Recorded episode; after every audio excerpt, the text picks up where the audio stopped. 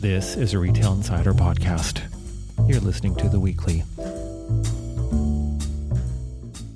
Welcome to this week's episode of The Weekly by Retail Insider. I'm Lee Rivett, and I'm joined with the editor in chief of Retail Insider, Craig Patterson, to discuss this week's most read articles on retail-insider.com. We're currently recording on February the 12th, 2020, and we just wanted to mention one of our advertisers, JLL Canada, as they're supporting the podcast for the week, and we'll have a quick message from them later on in the podcast. So thank you very much, Craig, for joining me. Hello, everyone. Now, we have three articles that we'd like to cover during this podcast. The third most popular article was the Retail Insider brief that went out, that is typically popular just because it's so dense with Canadian retail news that we've crammed in there. So, besides the Retail Insider brief, there's two other articles that we want to cover that were quite popular, and they both have to do with Toronto's Yorkdale Shopping Centre. The first article has to do with the shopping center itself being named Canada's top mall, and the second article is to do with Louis Vuitton opening up their flagship in Yorkdale Shopping Center. So, to start off, Craig, what's required for a shopping center to be named Canada's top mall? That's a good question. I mean, there's you know different you know measurements i guess you could say uh, to call a mall a top mall. In this case uh, i created that title. Yay. Mario Tonag- mario toneguzzi wrote it. But um, uh, you know it was really about the productivity of the shopping center. In terms of sales per square foot yorkdale as uh, you know top in the country um, it's approaching $2000 a square foot 1964 is what it was at uh, the end of june of 2019 uh, which was when the numbers were collected mm. technically and you know the center has been the top shopping center in terms of sales per square uh, per square foot in Canada uh, per year uh, for at least the last five years, and I think more so. I think CF Pacific Center in Vancouver at one time was number one. Okay. So uh, we're talking like maybe 2012 or so. So, um, but uh, you know, Yorkdale is, is very successful for you know various reasons actually. And I'm assuming there's a lot of different ways to assess Canada's top mall.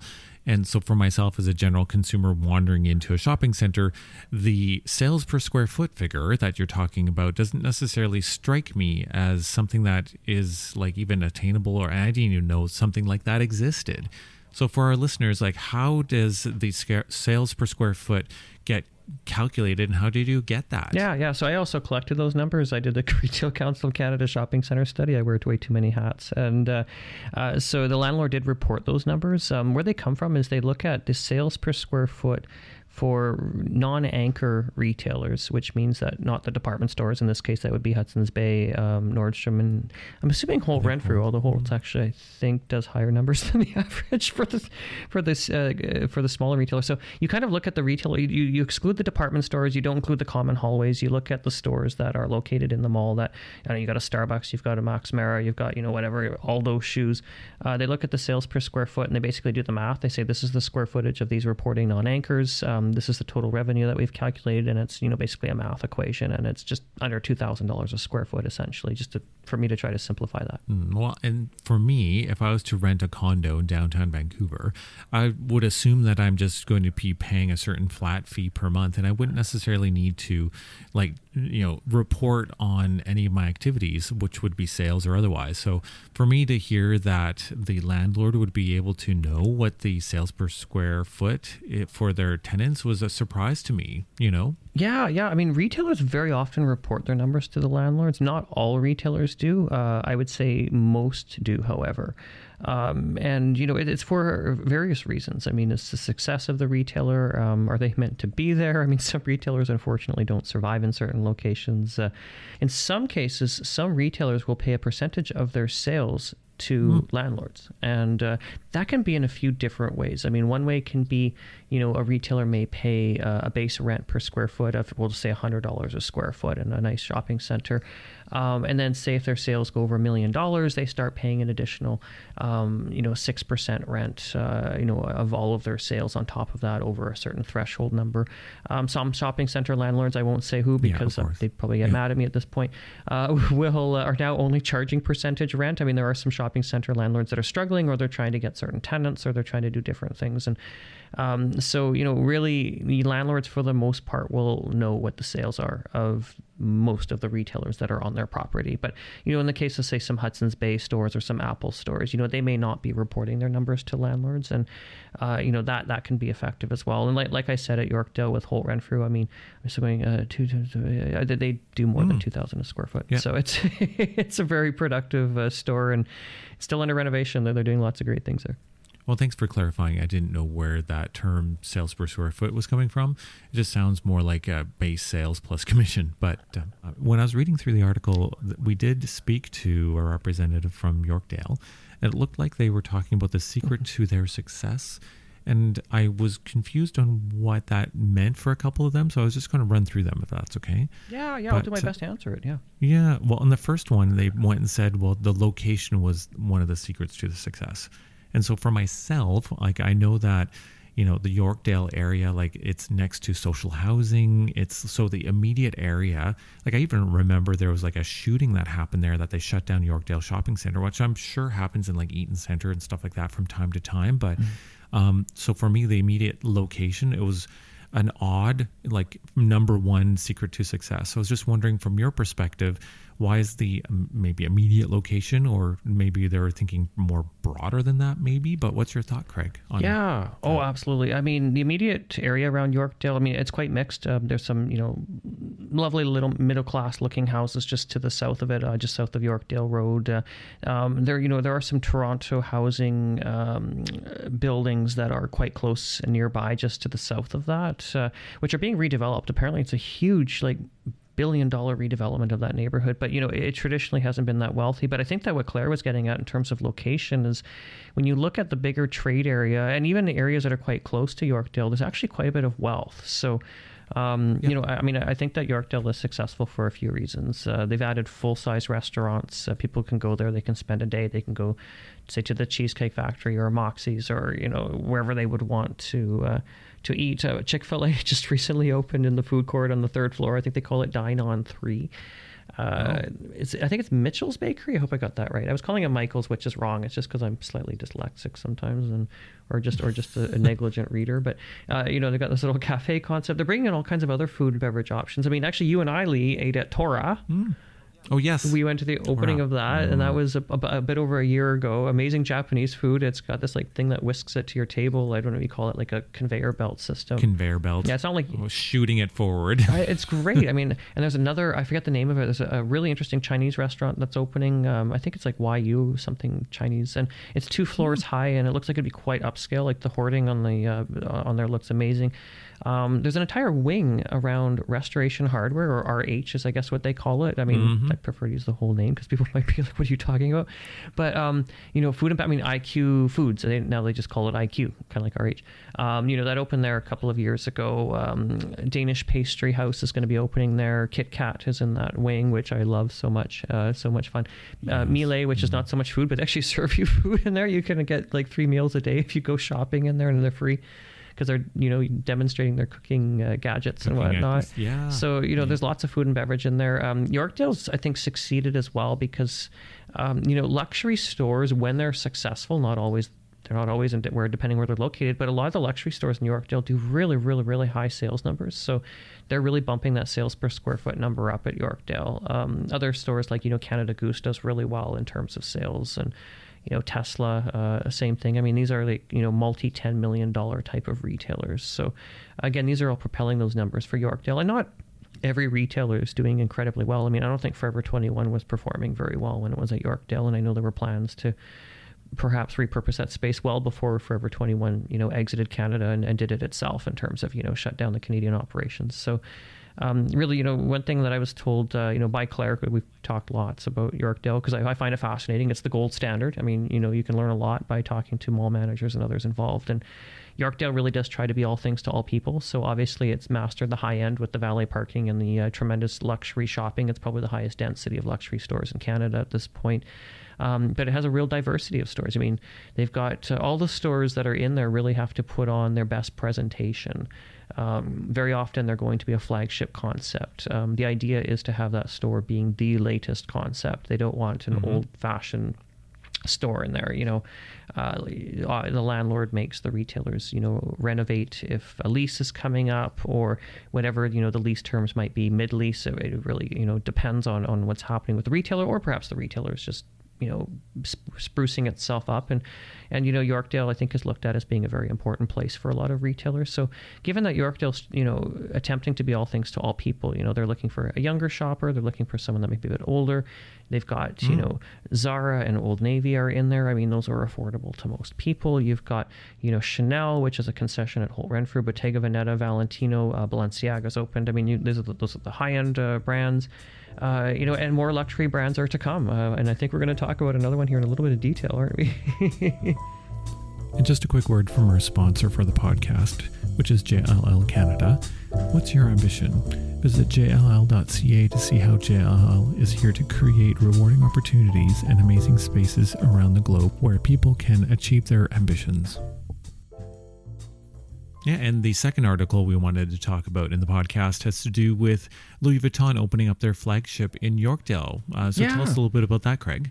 Yeah, Louis Vuitton is going to be opening in the summer at Yorkdale. I think that's what it said on the construction hoarding, which is interesting. It's going to be about 8,000 square feet, uh, or maybe a little bit less. I've got uh, the lease plan uh, that was sent to me by someone with a landlord, and um, it's certainly over 7,000 square feet. But um, so if you look at the um, Louis Vuitton store on Bloor Street uh, West, or the Mink Mile, as we've kind of coined it as a term, not us, I mean, it's, it's been called that for a few decades, but uh, I think we've revived it because really there isn't yeah. much mink going on, on on you know the Mink Mile anymore. But it's just we just kind of use that term to say it's glamorous, right?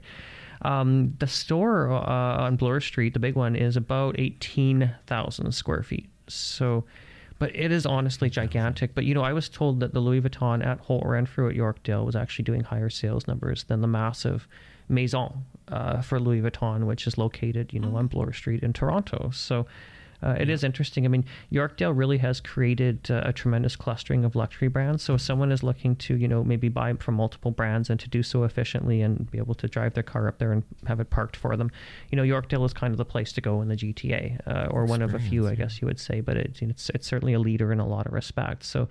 Uh, you know, Louis Vuitton. Uh, I was told that the facade is supposed to cost over a million dollars alone to build. Wow! so one, we just wanted to quickly uh, move on to the last popular article, which was the brief, which is always popular due to the density of retail news in it. But right off the top, the French bakery concept Paul is entering the Canadian marketplace, which is in Vancouver. So, if anyone has been listening to the previous podcasts, which hopefully you guys are, I gush about Ladurée all the time on Robson Street, and literally across the street from it is this new French bakery concept, which is going to have pastries, cakes, croissants, all that kind of stuff. So I was surprised. So, Craig, what's your thought about um, literally across the street uh, another pastry? Yeah, and under the same sure. ownership umbrella. Yeah, I know. Uh, I don't know. I, I, don't know if people know that it's uh, the Holder Group. Um, I think it's a two brother situation type of thing, but it's the same family. Uh, Ladurée, you know, David Holder, who I met, nice guy, um, you know, has uh, the Ladurée brand. Uh, we've got, you know, local licensee in Canada who's, uh, she's great. And, uh, um, but now we're seeing Paul, which is a bakery concept that, uh, you know, is opening across from Ladurée on Robson Street, first location in Canada. Yeah. Um, you know, I think that some people might say, "Oh my goodness, this is bad for Ladurée." I mean, they, they do have baked goods. I mean, we reported on uh, Ladurée opening its pastry laboratory, which means that now they're able to have cakes and pastries and you know other fresh baked goods that uh, you know by the way in Canada didn't have until they uh, you know opened that pastry laboratory. Right? Uh, you and I went for brunch there with uh, with Alessia and everyone to actually experience yeah. that in November. It was really great. Um, well, I'm wondering, like, is it they're not associated? Like, it's not like they're going to use the laboratory and stuff like that and share between the two. It's like completely different concepts, different it's they're French pa- pastries, but they're different in in its entirety. Absolutely, right? there's no relationship between the two in Vancouver specifically, um, to the point that there was a lack of uh, knowledge that Paul would be opening. Um, so, uh, you know, it, it did come as a surprise. I think that actually it's not a bad thing for Ladurée. I, I think that there's a clustering happening in terms of interesting food concepts on the 1100 block of Robson Street. Uh, Uncle Tetsu, the cheesecake um, brand mm, retailer, yes. is also opening on the street. I mean, different different uh, food. You know, maybe not competitive, but, but you know, yeah. Is really it's known for but, its macarons. Uh, you know, you can do high tea, you can do you know different things. But yeah, it's known for its baked goods as well. I mean, Paul's price point I think would be lower than Ladurée generally, so you know it may attract a bit of a different consumer. Um, I can't really speak to the quality of Paul. I mean, Ladurée is known for its quality. I can I've eaten some of it and I can confirm it's good. So mm-hmm. uh, you know, it remains to be seen how Paul is. I'm sure it's not bad. I mean, with hundreds of locations around the world, I'm sure they've done you know uh, really well in terms of perfecting their concept and the food that's in there. Um, but very often, you know, it's the same thing with Yorkdale we just mentioned. Uh, you know, a clustering of food and beverage in this new wing that's there um, it is a place that people can go and have options to try different things. So this actually might, you know, increase foot traffic on the 1100 block, which I think is needed. Um, you know, the the street had I think seen better days. There were some vacancies there, and uh, you know, having uh, you know Uncle Tetsu, um, the new Paul, and uh, Ladurée. I mean, I, I, think this is all really really good news for the street. I think also Aritzia might be adding an in-store cafe, but uh, it's it's not quite to the same level. It has coffee and some pastries and whatnot, but they're going to renovate that Aritzia yeah. store apparently, and and do that as well. And I think it's all good news for the street. I mean, I'd rather have I think more food and beverage overall than just to have less because you're able to attract people with more. And uh, if people are able to say, "Oh, I want to go down there because there's some great places to eat," I mean, they may go to both locations. They're like, oh, "I want some macarons," or "I want some you know specialty that's in whatever other." you know, f- food concept is in that area, and say Paul, for example. Yeah. Well, and besides um, the Paul entering the Robson Street location, uh, is it uh, Taschen is the name of the German art book publisher? Yes, yes. Taschen, um, they're interesting. I mean, people may Taschen. not be familiar with the name, but they've probably seen the books. There's these fancy coffee yeah. table books you may see in your local whatever business you're in where they're trying to show off with a big fancy book. I mean, these these big, thick, usually hard. I think they're almost always hardcover. I'm assuming glossy books. They'll be about fashion or art, and uh, you know they're not cheap. Some I think are over a hundred dollars. Uh, uh, or more, or a lot more to, to buy. And so Taschen actually opened uh, a shop in Vancouver. It was a partnership with the Fairmont uh, Pacific Rim Hotel, really fancy uh, hotel on the waterfront in downtown Toronto. And, and Taschen has like this area on the mezzanine where they're they're selling these you know fancy books. Right. And at the end of the day, like I mean, if you're going to be staying at the hotel and if it's rainy outside and you just want to kind of pick up a good book and just kind of look through something, um, I could see why they would try to partner with the um, hmm. hotel kind of uh, uh, bend as well. But besides this article to do with um, with the book publisher, Holt Renfrew was rebranding its in store restaurants, which I thought was interesting because I remember about a year ago where they announced that they were rebranding them all to Colette Grand Cafes. And so now it seems like they're backstepping mm. now um, into some other branding kind of um, strategy. So, what's your thought on that? Because it seems like it's in now out now changed again. I'm gonna I'll have to speculate a little bit, yeah. but uh, you're right. Yeah, I mean Holt Renfrew had you know cafe at Holt's or Holt's Cafe. It's one depending if you're speaking French or English because they they're, they're switched around. Um, you know, for a few years, you know, there were multiple locations of these Holt's cafes. They announced uh, about a year and a half ago. I'd have to go back and check on that, but it was going to be Colette Grand Cafe. So they'd partnered uh, with the Chase Group, which is a restaurant group uh, to Toronto. There was this uh, Colette Grand Cafe at the Thompson Hotel in downtown Toronto, and uh, so they said that they were rebranding. I think it was five restaurants in Holt Renfrew. There was, you know, there's Bloor Street store, Yorkdale, Vancouver. Uh, Montreal, which I think oh, it would have been the Montreal store that's closing this spring, and Edmonton. So um, Edmonton never did convert over because I guess they decided to close that store at some point in the last little while, and so they just didn't bother. But um, they did rebrand Vancouver, Yorkdale, and um, I guess it was yeah Montreal as um, Colette Grand Cafe. And I'm just speaking anecdotally because I you know I don't have the sales numbers. I'm not as connected to food, but it, the, the restaurants didn't look super busy anytime I was around there. I mean, I do some traveling. I look around and you know, they, they seem pretty quiet. And I'm guessing that one of the reasons they may have um, rebranded these back to, you know, uh, Holt's Cafe. Uh, it just is because it, it's a bit more on brand. Like people in Vancouver wouldn't know what Colette Grand Cafe is. You know, honestly, I wasn't really that familiar living in Toronto with the one at the Thompson Hotel was. So, but you know, when you know what a, you know Holt's Cafe is, it's the cafe at Holt Renfrew. Uh, you know, that might be a little bit more uh, understandable to the visitors. I mean, Holt's does rely to a degree on tourists for its. Uh, uh, you know, customers coming into the stores in certain markets. So I, I, think that you know having a cafe that's on brand probably makes sense. It is still the Chase Group that's going to be running these restaurants, or is running them, I guess I should say but uh, just under that name for Holt Renfrew. Well, I think that is pretty much a wrap for the podcast for the week. Thank you, Craig, for joining me and going through the popular content. But we just wanted to remind everyone that we do have an email newsletter that you can subscribe to that goes out every morning with a link to the Canadian news from around the web that was curated from the previous day, with as well as links to our recently published articles that are exclusive to Retail Insider. So if you go to retail-insider.com, you can find the subscribe area at the very bottom of our main page, and then you can get that email into your inbox every morning.